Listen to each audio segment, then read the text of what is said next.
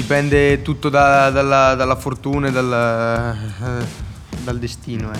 Però per me è fondamentale quando ritorni, non, cioè non importa il tempo che è passato veramente, ma quando ritorni in pista che, che non, non- non ritorni con quella... C'è sicuramente la paura, capito, di quello che hai vissuto la volta prima che sei andato, ma devi sorpassarla subito.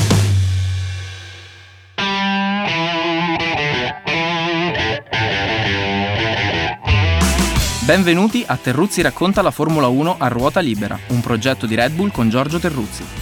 Idee, opinioni e ironie sul Mondiale 2023 per offrire una prospettiva laterale su quanto successo in pista. Al microfono, insieme a Giorgio Terruzzi, ci sono Pino Allievi e Stefano Nicoli, che poi sarei io. Buon ascolto! Allora, ben trovati per una puntata specialissima del nostro podcast. Perché? Perché intanto ci vedete, il che ha dei contro. Eh, poi siamo a Misano, alla vigilia del Gran Premio Red Bull di San Marino della Riviera di Rimini e abbiamo degli ospiti finalmente, cioè f- finalmente della gente più seria che, che ha delle pertinenze. Filippo Farioli, che è un emergente debutto nel motomondiale quest'anno in Moto 3, Tony Arbolino che è emerso già, che è secondo nel mondiale di Moto 2, oltre a, ai noi, Pino Allievi e Stefano. Nicoli.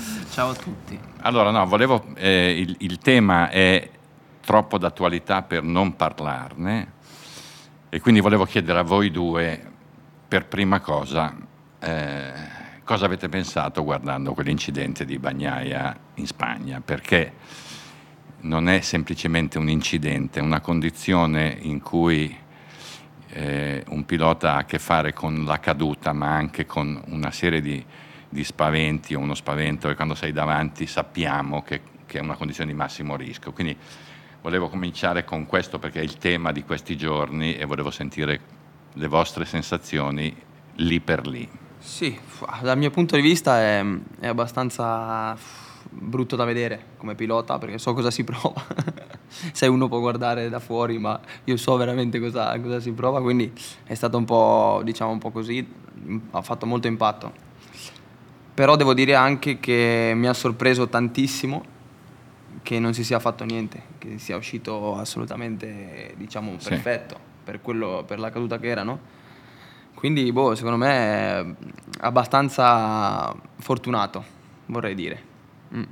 Filippo? Cosa dici? Ah, dalla mia parte credo che è stato un bruttissimo incidente e, e poi soprattutto un high side del genere con la MotoGP è stato forse una delle prime volte che perché più che altro nelle piccole categorie senza tanti controlli una roba e l'altra lo vedi un po' di più più che altro nelle- nella categoria MotoGP è veramente difficile e poi il fatto che gli sia passato sopra Binder quello è stata forse la parte più brutta e il lato positivo invece è stato che fortunatamente non è- ne è uscito illeso, non si è fatto assolutamente nulla.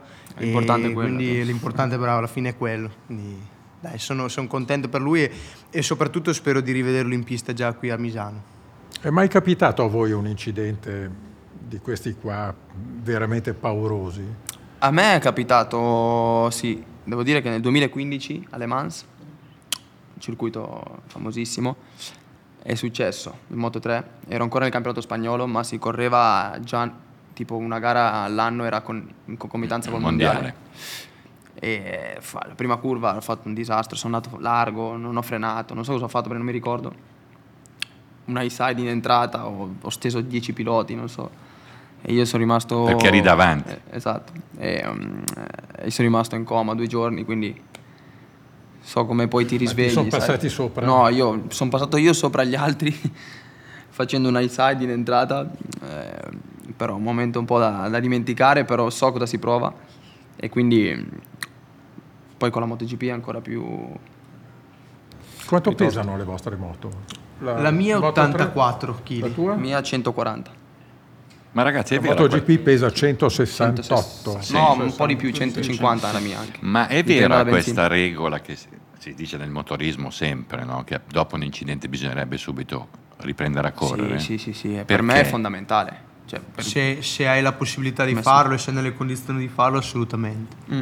Se invece sei nelle condizioni che alla fine, come è successo a Pecco, che ti passano sopra e non riesci a muoverti, lì purtroppo dipende tutto da- dalla, dalla fortuna e dal, eh, dal destino. Ecco. Però per me è fondamentale quando ritorni, non, cioè non importa il tempo che è passato veramente, ma quando ritorni in pista che, che non, non- non ritorni con quella... c'è sicuramente la paura, capito, di quello che hai vissuto la volta prima che sei andato, ma devi sorpassarla subito. Cioè quando succede a me io lo faccio subito, capito? Ecco, ma tu dopo il coma, quando sei tornato in pista, hai avuto il dubbio, il timore di non essere più quello di prima? Assolutamente, assolutamente. Ma io lo sentivo che non ero veramente più quello di prima. Però, però devi passare quel, quell'ostacolo che c'hai tu, ma devi andare contro te stesso, capito? Devi dire, ti va di frenare lì, per dirti un esempio, ti va di frenare lì, ma tu devi andare contro il tuo il tuo Istinto. pensi- istinto e freni dieci metri dopo, capito? Quanto ci hai messo tu a ritrovarti? Un mesetto. Ne parlate in una maniera che mi sembra molto oggettiva di queste situazioni qui, ma avete tempo e modo di provare paura in moto? Nel senso, che rapporto avete con... Ah, io onestamente no, Non, eh, è forse l'ultima cosa che penso il fatto di aver paura, anche perché comunque eh, sto facendo la cosa che più mi piace, è la mia passione e, e poi è anche il mio sogno e quindi veramente eh, preferisco veramente passare 5 minuti sulla moto, come diceva il buon Sitz, che eh, ti dà veramente qualcosa che magari qualcuno in una vita intera non riesce ad ottenere. Quindi su questo, guarda, ci convivo, ma non me ne frega nulla, devo essere onesto. Quindi, no, più che altro è così. Ma per me è lo stesso, diciamo che quando passi veramente dei momenti difficili, come mi è capitato tante volte, dopo capisci che non, non devi più pensarci, non devi più veramente, la passi proprio, Cioè cadi, torni esatto, eh, diventa così. Ogni volta secondo me è sempre più, per l'età no, perché è sempre Ok. più difficile, però per l'istinto è sempre più facile. Perché quando sei un po' più bambino sai più, più istinto, Sì, nessuno non ha esperienza, quindi la paura arriva normalmente. Però è una cosa che, che puoi gestire ed è una cosa che devi gestire assolutamente. Quindi. Ecco, eh, una cosa mi incuriosisce, tu sei l'ultimo arrivato, tu invece sei nel grande giro da anni. Ci sono tante gare nel motomondiale, per quanti giorni all'anno state sulla moto? Eh, Perché tu mi raccontavi che tra allenamenti in Spagna e cose, cioè mi pare di capire che Ah, praticamente fai veramente eh, pochi giorni a casa senza fare nulla. Anche per esempio quando finisci una gara, di solito non c'è mai, a meno che non si fa una trasferta extraeuropea che avviene dentro anche il viaggio, quindi in aereo e tutto. Di solito non c'è mai un giorno di relax vero e proprio. Io devo essere onesto, quest'anno non ho fatto neanche un giorno e sono rimasto sempre focalizzato. Ovviamente anche i risultati quando non sono, non sono i positivi oppure magari non sono quelli desiderati o aspettati, lavori ancora di più affinché riesci poi a ritornare ai tuoi livelli. cioè, stai in moto 250 giorni all'anno. Più o meno sì, più, O sì. meno, più o meno sì. Eh, in Spagna praticamente quasi ogni giorno. Io faccio un po' Bergamo, un po' Valencia, barra Alicante, però l'ultima settimana che ho fatto prima, prima di Montmelò ho fatto tutti i giorni fino a martedì in moto, eccetto la domenica che ho fatto, sono andato a fare allenamento. Con che moto ti alleni? Ah, ci sono tanti. Quando vado nelle piste grandi di solito col, col 600 e invece nelle piste un po' più piccole c'è l'ovale, quindi una mini GP, o la Moto 5 o comunque vari tipi di moto e poi sono andato anche con la moto da cross. La moto da cross la uso tanto per all- allenarmi a livello, a livello fisico. Io vengo dal motocross, quindi mi piace farlo e lo continuerò a fare, però è anche Devo un andare un giorno con lui che mi deve insegnare un po' come no, no, un giorno ci organizziamo veramente. Però è anche poi un allenamento fisico e poi il flat track più che altro per la, per la sensibilità, ecco. Allora siete un- voi siete una doppia minoranza, no? Perché è un motomondiale molto spagnolo. In più entrambi, tu sei di Bergamo Filippo, tu sei di Garbagnate Milanese, siete fuori zona rispetto a questa zona che è Sì. notoriamente la terra dei motori, di fatto il posto dove- da dove vengono una quantità di... di- Vi sentite in qualche modo un'anomalia o una... Io mi è- sento fuori dal mondo proprio. Ah, no, in, è più, vero. e in più, in più quando, quando cresci. Cioè che lì alla fine il pilota si fa quando cresci, non è il pilota arrivi a 18 anni e sei pilota. Eh. Il pilota ti crei dai 5 anni a, a Eh, fino sì. a che puoi, no? E per me è stato capito quello, capito? venire ogni fine settimana qui, da Garbagnate, in provincia di Milano, aspettare il venerdì dalla scuola, prima non potevo, eh, venerdì dalla scuola, fare venerdì, sabato domenica qui in Emilia Romagna e tornare a Milano domenica sera e fare a scuola fino Perché a bisogna venire qui, non Eh, c'è niente da infatti, Eh, fare. per forza, assolutamente. Quello è fondamentale per, per un bambino. Anche c'era. Adesso di meno. In questi anni sto vedendo molto di meno, ma tipo 15 anni fa, secondo me, qua c'erano 2000 bambini quando andavi a girare in una giornata mm, in pista, capito? Nel- nei cartodromi. C'erano 2000 bambini e tu, e, e tu davi la vita, capito? Per, per migliorare. Per venire fuori. Sì. E quindi e per me era- eh, io secondo me sono stato anche un po' antipatico a tanti di qua perché abbiamo fatto tanti campionati e io ero un po' non ero un po' ero quello che veniva da Lombardia Da fuori, Ok. sì. capito? Un po' lo straniero. no? esatto ed era, era di più che tipo da quello che arriva da Roma Ok, che Roma lo vedono più come qui in zona ok. Milano proprio sei finito Milano no. per me venire e vincere contro di loro è stata proprio la roba più bella che Però poi adesso state du- tutte e due più o meno in Spagna. Perché Sì. tu abiti a Barcellona? io vivo a Barcellona sì da due anni Ma perché? Per allenamenti No, per le ragazze, Ma- per, sì, per la vita. sto valutando- Cioè, non è La che solita uno va a storia, Barcellona. no, perché certo. là Questa qui è una balla. professionisti. delle- eh, Allenamento. Ovviamente sì, però dopo,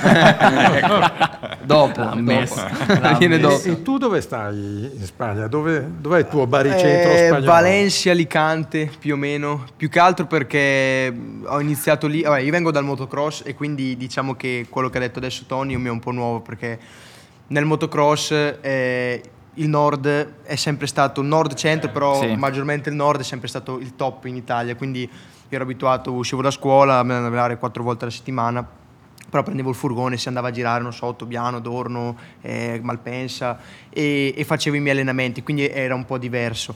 Poi quando sono passato alla velocità, io ho fatto i primi anni dove mi allenavo praticamente quasi sempre al nord, poi venivo a volte qua di Misano con i talenti azzurri. E, però poi quando ho iniziato a fare la talent in Spagna nel 2020 ho visto che il livello di allenamento e la qualità dell'allenamento che ce l'ha attualmente qua in Italia non c'è ed è per questo che adesso poi sono fisso andare avanti indietro avanti indietro Ecco, tu sei di Bergamo. Eh, io ho conosciuto bene tuo nonno.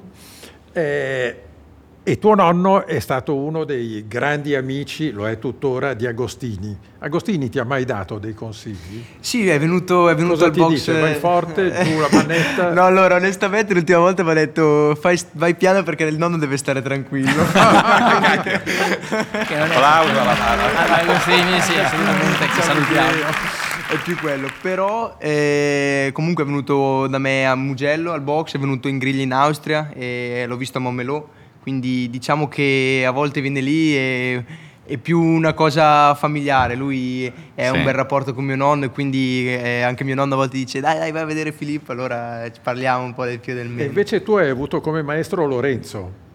Sì, ma diciamo, sì. Beh, no, Cioè, eh, come, com'è nata eh, questa mo- cioè, sì, sì, ci sono queste, eh, Queste- queste- notizie, esatto, poi non so mai voci, se fino a che. Ma punto io vi dico vere. la verità se volete, sono qui apposta. Ecco, Esatto. No, no. Allora, io, io ero a Milano, Garbagnate, e de- suonerà un po' strano, però ero nel 2018 in Malesia e stavo, ero in clinica, che ero- mi sa che ero caduto, mi stavo curando, non so, il tape da qualche parte, e sento bussarmi una spalla. Sento bussarmi una spalla. E mi giro ed era Organo e mi dice, senza chiedermi tanto, mi fa, di dove sei? Mi faccio, eh, ciao, sono di, di Garbagnate, a Milano. Fa, sì, ho sentito, io abito a Lugano e ho bisogno di, di un pilota che venga con me a allenarsi, per Ah. avere un po' di stimoli, un pilota giovane. E gli ho detto, siccome per me era un momento anche, non, non ero venuto fuori completamente, capito?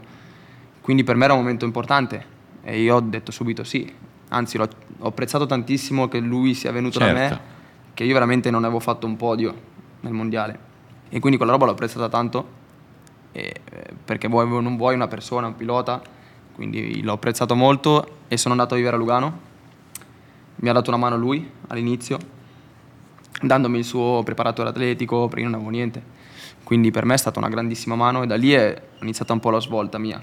Scusa, cosa hai imparato? Eh, esatto, quanto, può, quanto può insegnarti Sì, influenza una- tantissimo.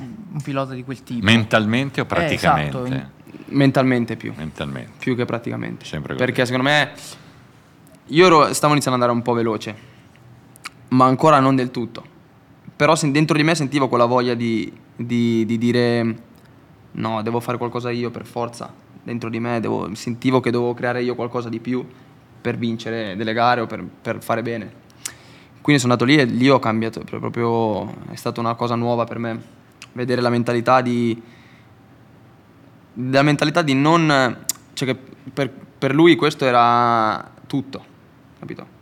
Delle volte non è, per alcuni piloti non è tutto, per me adesso è tutto. Eh sì. La moto per me è la mia vita, la mattina fino alla sera, se devo fare una- un'ora in più alla sera per capire una chiamata in più che ti fa stare più tranquillo, per capire come migliorare la prossima gara, la devi fare. E lui viveva così, 24 ore al giorno. Quindi per me è stato, è stato una- Un esempio, un esempio grande, una botta, capito? ti fa anche capire quanto sia importante quell'ultimo step, perché Esatto. come hai detto prima Bravo. tu comunque hai fatto un'adolescenza e una gioventù viaggiando da un posto all'altro per allenarti, però comunque c'era uno step Esatto. ulteriore che potevi fare. È quello che io delle volte magari mi sentivo, no, cacchio, ma io sono forte, io sto facendo già tutto. E poi capisci che c'è sempre C'è un po' più di tutto. C'è un po' più. E, e quando pensi di aver fatto tutto, c'è ancora qualcosa in più. E lì quello per me è stato proprio fuà. Giorgio, il tuo maestro chi è stato invece? Il mio maestro è stato più di uno, l'Ercole Colombo che Strano che non- sicuramente... strano che non chiami. Ah, ecco. Strano che non no, perché lui dimentica sempre il telefono acceso. Sempre. E durante- riceve sempre e riceve telefonate. le telefonate. Durante le trasmissioni. Beppe, Viola, sono tanti, tanti, ho imparato da tante persone. È importante mettersi nell'atteggiamento di migliorare, no? Cioè, anche se uno un po' fa meglio, però c'è sempre una parte. Mm. A proposito di questo, allora, Filippo credo che, eh, volevo un po' una conferma, resterà l'anno prossimo in Moto 3 sperando di eh, confermarsi, migliorare. Allora, no? l'obiettivo sicuramente è questo. Poi eh, finora non, non so nulla, eh, ma questa gara verrà mio papà, poi parlerà lui. Io gli ho detto: Guarda, vieni giù, io non voglio sapere niente, io voglio solo correre e non voglio, non voglio pensieri in più. Quindi questo weekend sarà un weekend molto importante per me. E comunque sì, se dovessi rimanere, rimarrei comunque in Moto 3. E invece eh, Tony, che ha, che ha da provare a vincere sto mondiale, non so, non ho capito cosa è successo lì in Spagna, dove c'è stata una sorta di, guardando i risultati di blackout, eh, fortunatamente con Costa che è arrivato sesto, che poteva andare molto peggio, no? Sì, sì, ma io Però- non sono proprio, anche quando stavo davanti a lui, non è che ero concentrato su di lui. C'è sempre su me stesso. So No, sì, so- lo so, però insomma è lui che è davanti adesso da adesso devi- bisogna iniziare a guardare un po' tutto, Sì, eh. assolutamente. Però il problema non è lui che è andato un po' meglio, un po' peggio, il problema è che io sono andato un po' peggio, abbastanza peggio. Ed è un insieme di cose. Un insieme che, del team che, che non capisce cosa tu vuoi, non è colpa di nessuno qua. Si vince insieme, si perde insieme. Però eh, quando non riesci al 100% a dire le informazioni giuste e loro non riescono al 100% a capire quello che va meglio, eh, si crea un po' di robe che dopo inizi a provare tante cose sulla moto come setup e, e strategie che capisci che la direzione inizia a uscire un po'. Quindi, quindi quello che abbiamo fatto adesso è cercare un, un po' di miglioramenti nella moto, da tre gare a, a qui ma non abbiamo trovato niente. Quindi l'idea è partire qua a Misano con, ehm, con Un una base che, ah. che abbiamo sempre fatto bene e poi da qui muoverci un po'. Ma resti in Moto 2 l'anno prossimo? Resto in Moto 2 con, eh, con lo stesso team perché penso che, che quando ti trovi bene con delle persone che ti ascoltano, che ti capiscano, che, che provano a fare di tutto, tu riesci anche a dare qualcosa in più, sai, come, come pilota. certo. Questo è quello che ho sentito io, quindi non posso, non posso cambiare assolutamente. Quindi qua punti al riscatto, alla Sì, vittoria secco. E tu a cosa punti? Che risultato ti andrebbe bene? Ma onestamente il top sarebbe entrare nella top 10, fare una top 10 fatta bene soprattutto weekend che anche dalle prime prove libere comunque essere, essere davanti. L'anno scorso qua nel Mondiale Junior ho vinto e quindi questa è una carica motivazionale e, e quindi cercherò di, di, dare il massimo e voglio dare il massimo affinché riesco a ottenere questo, questo risultato. Ecco. So che è difficile perché comunque eh, è vero che la gara di casa, ma comunque è un weekend complicato, qua vanno veramente forte, è una pista che comunque si è sempre andati veramente forte con i tempi ed è difficile poi a, a scendere, quando arriva un tempo, fare non so 41 alto, 42 basso, andare sul 41 e mezzo qua è veramente difficile. Però dai, a Barcellona mi sono sentito bene, abbiamo lavorato bene, forse è stato l'unico vero e proprio weekend dove mi sono sentito a gusto con la squadra e con la moto quest'anno, devo essere onesto, e, e quindi dai, non, non, vedo l'ora di scendere in pista, purtroppo poi è stato un weekend sfortunato perché alla fine con un contatto con un altro pilota sono caduto, eh, però dai, mi porto a casa il lato positivo, la, la, la, parte positiva e dai, ripartiremo da qua e darò, darò il meglio di me. I vostri idoli chi sono stati? Tuo? Il mio idolo... Eh, sai che faccio fatica a dirtelo cresci con, con, l'imprinting proprio di Valentino nelle spalle, quindi per me lui è stato uno dei, degli idoli a scuola anche più. Lui, Valentino, anche Stoner mi piaceva tanto.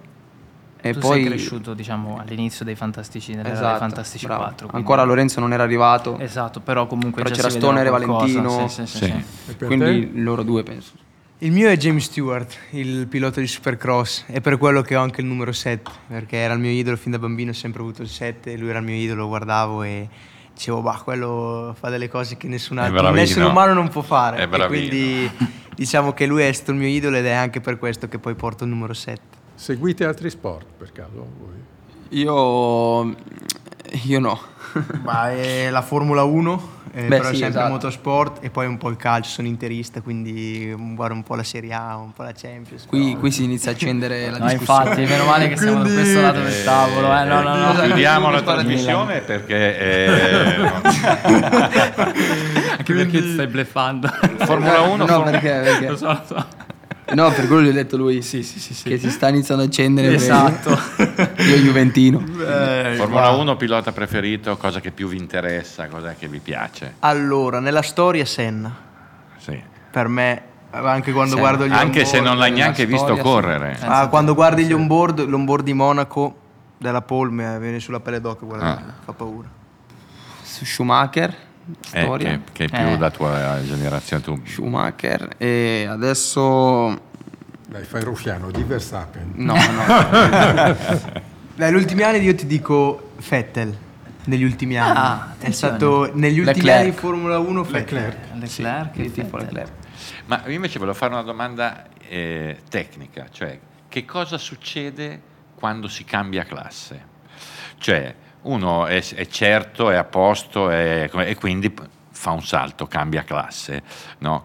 Qual è il, il problema numero uno saltando, cambiando, crescendo. Dovete chiederlo lui perché io per ora non ho ancora Beh, fatto però un salto importante. Sei arrivato in Moto 3. Sì. No, ma poi tra l'altro io avrei una domanda che si allaccia a questo discorso, che è sul passaggio, perché tu sei passato da un mondo all'altro. Quindi oh, allora, una... onestamente, eh, diciamo che io ho iniziato nel motocross perché la mia famiglia è sempre stata legata al fuoristrada e quindi ho iniziato col motocross. L'enduro non mi è mai piaciuto, devo essere onesto, zero proprio. Quindi purtroppo lo so, non lo direi contro, questo, però questo no, no. non mi è mai piaciuto zero e, e probabilmente mai lo farò.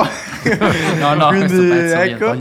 Eh, ah. Però diciamo che sono sempre stato legato al motocross e quindi diciamo che ho iniziato lì e ho continuato fino al 2017. Quindi se adesso penso che 5 anni fa facevo motocross, sembra quasi di vivere Su, un per sogno. Me, per me, cioè per me va apprezzato un sacco. Il, il fatto di aver deciso. Il fatto suo che certo. 5 anni fa, prima ho detto io a 5 anni stavo girando ogni singolo weekend con una moto da strada, capito? Con la sensazione da... Della no, piega, moto, da, sì. ma sì, della sì, piega, della roba. Cioè, quando ho 5 anni, lui, cioè 17 anni per me... È un vecchio, cacchio. No, è capito? Hai anche delle linee completamente diverse, immagino, un po' come nelle auto. Eh, cioè, allora, rally... Devo essere onesto, a volte faccio le linee alla Filippo, linee del cazzo. quindi, devo essere onesto. È un termine tecnico che usate Esatto. nei debriefing. No, immagino, sono ci sta. onesto, a volte veramente faccio di quelle cose che dico, gio- finisco il turno e dico ma perché? Eh. Poi- secondo me è normale. eh. No, ma infatti. Me non ti devi vengono- neanche chiedere troppo. Sì, sì, vengono distinto e molte volte vanno anche bene perché veramente, in- specialmente in gara, vanno bene. Eh, nel giro secco ci sto lavorando, sto cercando di essere sempre più pulito, anche se dalla mia parte io sono uno che cerca sempre di essere aggressivo, di sbattere la moto di qua e di là e specialmente con la Moto 3 questo non aiuta tantissimo. Però dai, sto cercando, sto migliorando di volta in volta e questa è una cosa che comunque dai, eh, mi, mi rende abbastanza contento e felice. Tu invece la, ris- alla domanda sulla la difficoltà del cambio. cambio, Wow. esatto. Quando tu cambi su una categoria è come se tu inizi da capo. Addirittura. Sì, sì, sì, sì. Moto 3 Moto 2 è stato proprio per me una roba enorme. Perché primo non conosci la moto, capito? Primo non conosci il peso, anche se ti alleni, ma la moto è sempre un prototipo, la Moto 2, quindi non conosci il peso, non conosci le gomme, tanto come lavorano su quella moto e, e come metterla a posto, che è una, è una cosa fondamentalissima. E con l'esperienza lo capisci molto meglio. Secondo me la più importante è capire la moto come, come la devi usare e che i tecnici capiscano qual è il tuo stile di guida per poter andare Aiutare. forte con la moto. Perché magari se ti danno una moto puoi andare veloce, ma per l'ultimo step da fare, per vincere le gare, serve qualcuno che ti capisca veramente al 100% e penso che questo sia molto difficile da trovare. Per questo è anche il motivo che non ho cambiato squadra, perché, perché mi sento bene con i tecnici. Però è molto difficile, le gomme anche soprattutto, l'inclinazione della moto, devi... Per andare forte, forte, devi cambiare, capito?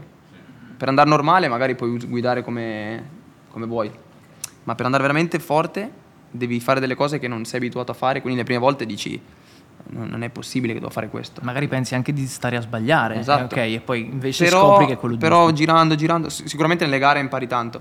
Nelle gare quest- questa cosa la fai tante volte di seguito e vedi anche tanti piloti farlo, quindi acquisisci tante informazioni nelle gare, quindi penso che le gare ti aiutano, ma per vincere comunque rimane sempre eh, un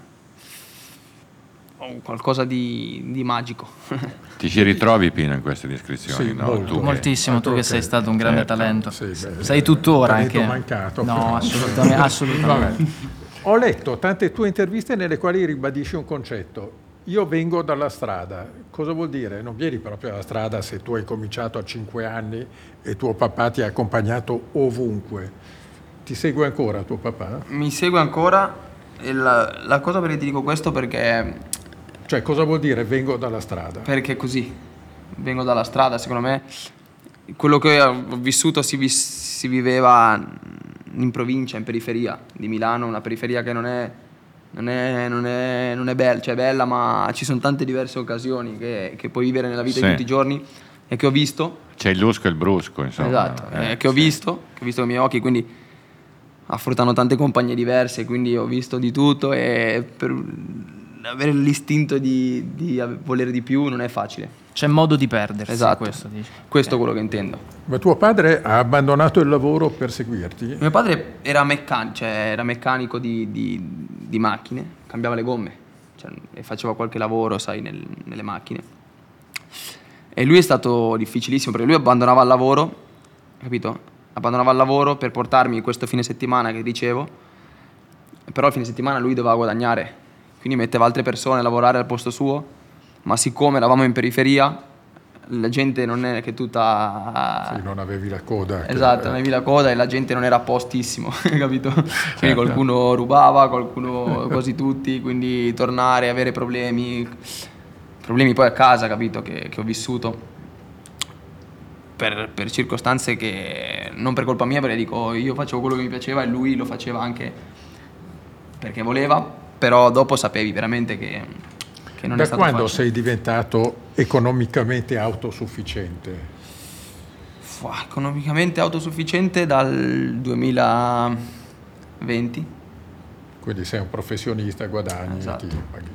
2020, ma la strada però è lunga. Eh, infatti, infatti, anzi, Mamma mia, io, io, Cavolo, ti, è io ti dico che che per me non è mai stato cioè è facile dirlo, ma non è per me veramente mai stato per i soldi perché io ho fatto tutta la mia No, ma vita ci credo. Sì, no, no, no. senza que- volere questo, capito? Cioè tornavo a casa, io ero contento non perché non avevo guadagnato, ero- non ero contento perché avevo perso in una lotta, capito? Quindi sono cresciuto così e come sono cresciuto io, la- la- quello che ho vissuto in casa, in cinque, in un, appart- in un appartamento, in tre locali, tirato, capito? Eh, andare avanti così per me comunque non era una cosa che ave- avevo bisogno, capito? Cioè diciamo che non era tanto una cosa che, che dovevo avere per forza. Mhm. Bisogno magari un po' sì. Ma mi, mi- mi domando questo, voi avete un'età diversa e una storia diversa, ma vi sentite un po' degli emarginati rispetto ai vostri coetanei? Cioè, la vostra vita è sostanzialmente diversa dalla stragrande maggioranza di chi ha la vostra età, cioè scuola, rapporti, cioè vita è diversa. Come siete rispetto ai vostri coetanei?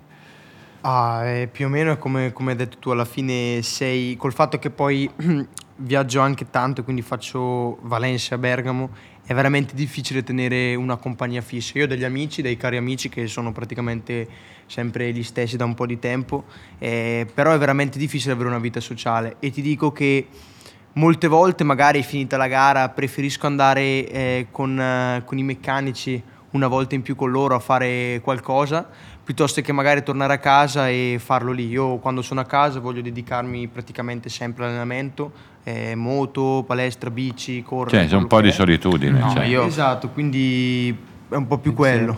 Io zero. Quindi vita sociale in questo mondo e questo sport è una cosa che devi mettere nella lista dei sacrifici e sinceramente Ci sta. ci sta bene lì.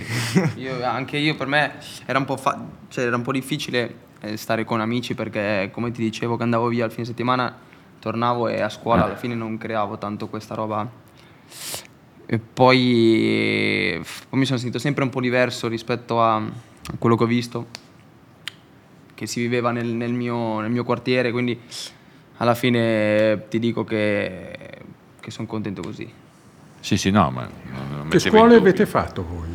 Come Io avete conciliato fatto- il lavoro? cambia con- next next question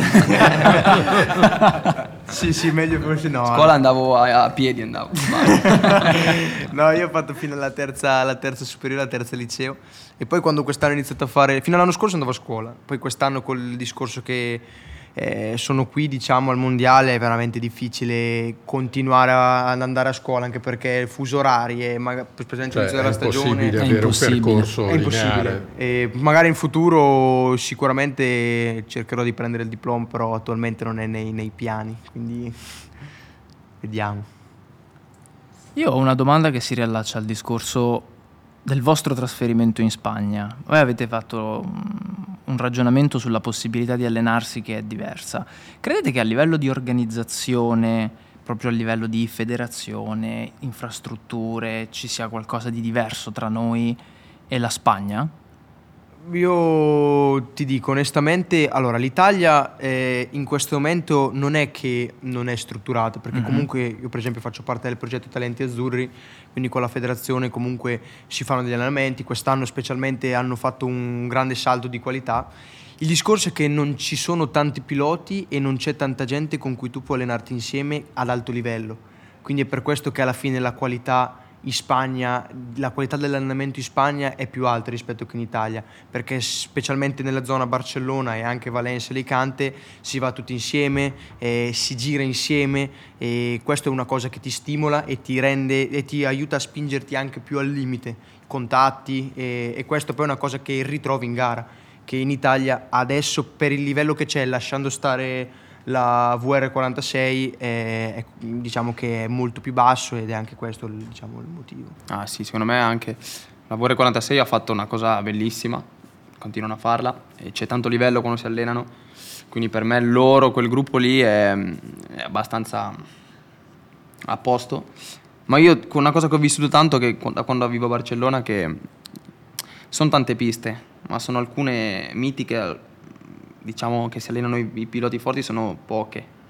Quindi tu magari vai lì e senza che nessuno ti ha avvisato, ti becchi con Vignales, Mir, vedi, vedi gente, hai capito? Io vedo che ci sono bambini che, Che vengono ma- perché non lo sapevano e ti capita, se è la stessa moto che, che tu ti alleni un bambino di 10 anni, ti stai allenando con gente... Campione così, del mondo. E Eh, vanno, sì. e vanno forti. E vanno i bambini forte, di 10 anni. capito? Vanno Io si devo, forti. pensa- devo pensare che io stavo prendendo la minimoto, andavo a girare e non lo sapevo, andavo a, a non lo so, a, a Cattolica a girare e c'erano tutti questi nomi qua con la stessa moto, per me era, cioè capito come cresco io? Il Eh. livello che cresco io, vedo i tempi, capisco cosa fanno. Certo. Cioè, anche se non vuoi, cresci, capito? E io quello che ho vissuto, andavo a girare per conto mio perché non ho bisogno più, capito, di, ne- di nessuno. Vedevo loro, mi allenavo, ma poi vedevo i bambini che magari chiedevano una foto così. E cacchio dici, tu pensi, guardi dici, cacchio, ma questo bambino qua... Potenzialmente. eh, capito? Sì. Stanno forte, ma capito cosa sta facendo oggi? Si sta allenando con noi. Sì, Perché non è che dopo gli vieti di entrare, certo, assolutamente, è anzi. aperto. Eh, tutto, cioè, per, Anzi. per puro caso ti Esatto. ritrovi in queste occasioni. Eh. E siccome ti detto, ci sono tante piste, ma i- le mitiche piste non sono tante. Mhm. Quindi il venerdì si sa che si va lì, capito? Mm.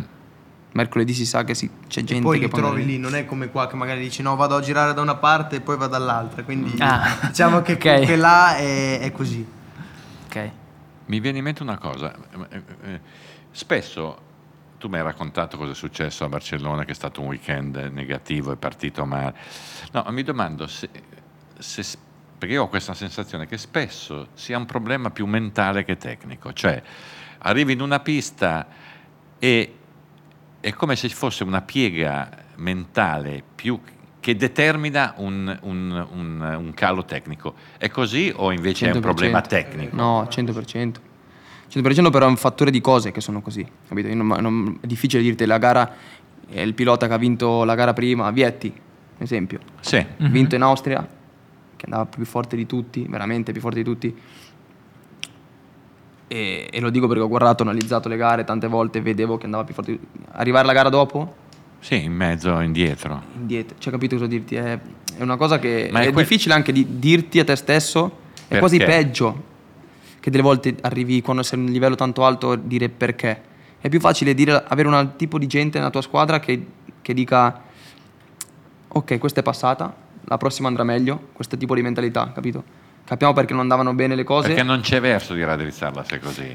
È difficile quando sei a un alto livello che, che cambi quello e vinci la gara. Capito cosa dirti? Sì.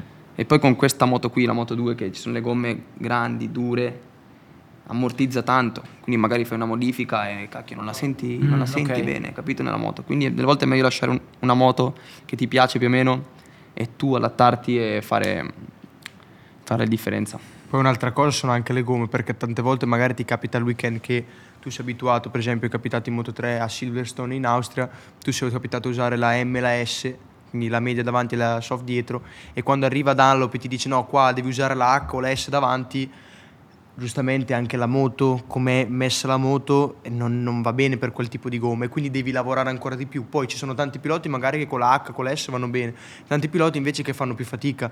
Questo è capitato anche per esempio a, a Barcellona, è capitato anche con la Moto 2, mi sembra che dietro usavano la dura al posto che la morbida o la media.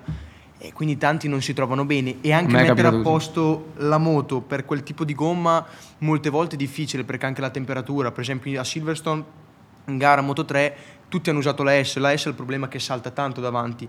Se mettevi la H, quindi la dura, e il problema è che la temperatura era tanto bassa, il vento era freddo, quindi se la gomma non entrava in temperatura, non entrava nelle giuste pressioni, non funzionava e cadevi.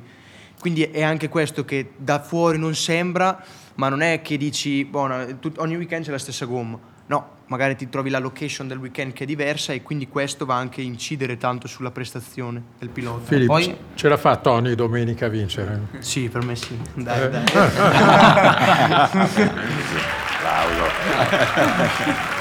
Esatto. E poi anche una cosa che dico velocissimo, è, è importantissimo anche avere un- della gente nella squadra che non- tutti pensano che il problema sia suo, capito? Mhm. Ok. È importante avere questa roba, qua, questa autocritica, tutti quanti, non nessuno che punta il dito a nessuno. Ok. Che dice è stato lui. Esatto, questo Sì. è importantissimo per continuare a, a crescere e a far bene. Anche perché ormai è quasi più importante un ambiente familiare all'interno del box piuttosto che un team top che fai fatica ad ambientarti, anche perché molte volte quando sei in un ambiente familiare, magari sai che la moto, non so, è all'80%, ma tu gli metti non il 20, il 30% in più di te. Quando invece sei in una, una situazione che non ti senti bene, non ti senti nella tua zona eh, adatta, eh, capisci che fai fatica a dare quello che manca alla moto molte volte e questo specialmente quest'anno all'inizio dell'anno ho fatto tanta fatica mentre l'anno scorso eh, era veramente un ambiente familiare quando magari qualcosa andava bene mi dicevano dai che domani la porti sul podio dai che domani sì. è un altro giorno. E questo ti stimola a dare ancora di più. Importantissimo. E anche la testa poi ovviamente rimane molto più in alto rispetto che No, eh, mi viene in mente una cosa, voi avete davanti una, è una domanda da vecchio, eh, questa qui da vecchio, cioè eh, avete davanti una carriera, ma una carriera che comunque sia è breve rispetto all'esistenza. Avete un piano B, cioè mentre fate questa vita qua, corse, avete già un, un, progetto per dire mi piacerebbe poi fare quell'altra co- un'altra no, cosa? Non ci sono piani B. Non ci sono. A, solo A e quello è quello rimane. Tutto A. E quello è stato da quando avevi 5 anni nel tuo esatto. caso. Quindi quello Basta. via. Solo questo. Sono, non c'è B, non c'è futuro, non c'è niente. No, c'è futuro, giorno, ma giorno piano giorno. A. Giorno ma, giorno. Ma la domanda che è quasi da vecchio, ma mi allineo. Hai tempo per pensare ad un piano A, a un piano B, scusate? Wow. Cioè nel mentre sei così concentrato, perché la vostra è una passione che per certi versi in alcuni aspetti si trasforma quasi in ossessione. C'è spazio per un piano B? No. Neanche a livello di concetto proprio. No, non è, è proprio quello. È c'è forse un piano B a livello di cosa puoi fare, cosa puoi cambiare per migliorare, okay. ma non c'è un piano B nel senso... Okay. Come alternativa alla moto. Esatto, la, la, la moto rimane sempre eh, per me la priorità su tutto. Okay. E poi se invece magari qualcosa non va bene, allora cerchi tu di magari cambiare il tuo tipo di allenamento, la tua routine, eh, in generale anche il modo di lavorare che hai con la squadra, per far sì che mh, cambino le cose, ma il piano A rimane A ed è la moto in questo caso. Piano A di Tony credo sia vincere, vincere, il mondiale tra, tra quest'anno e il prossimo. Quest'anno. Quest'anno. Sì. No, ehm, quindi con un progetto di MotoGP eh, 2025. Anche lì non, non, è... Non è detto. Sì, potrei pensarlo, ma non è sotto... Cioè, quello è una conseguenza. Io lo prendo come una conseguenza, non tanto come una possibilità, capito?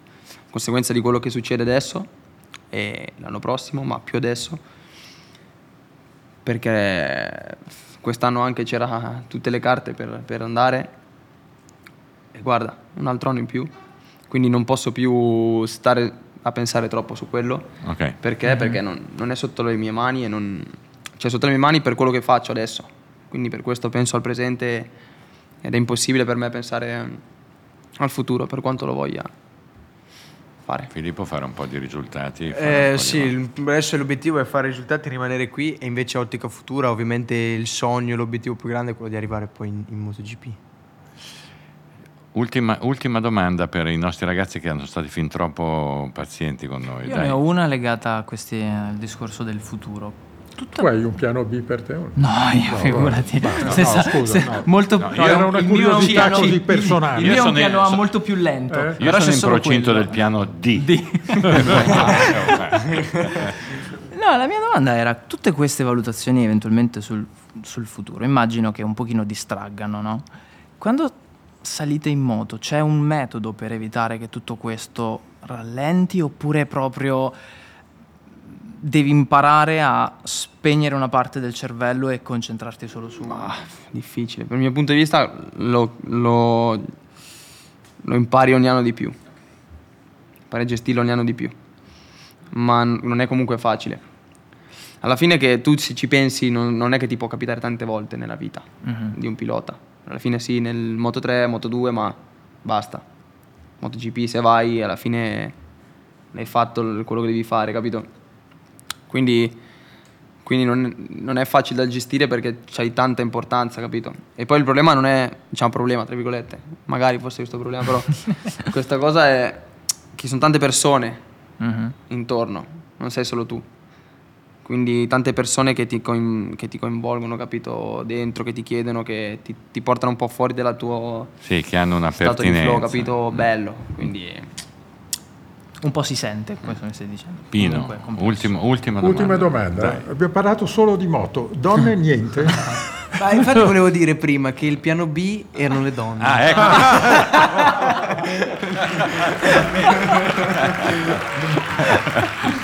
Viva la sincerità. e tu?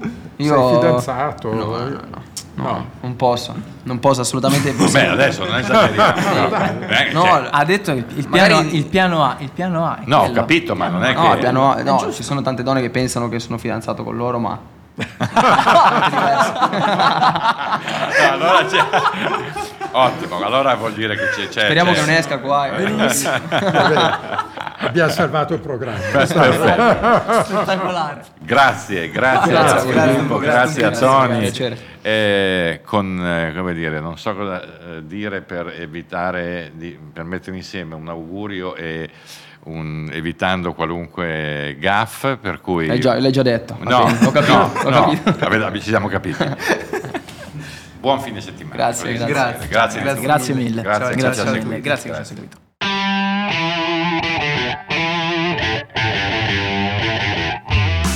Avete ascoltato Terruzzi racconta la Formula 1 a ruota libera, un progetto di Red Bull con Giorgio Terruzzi e con la partecipazione di Pino Allievi e Stefano Nicoli.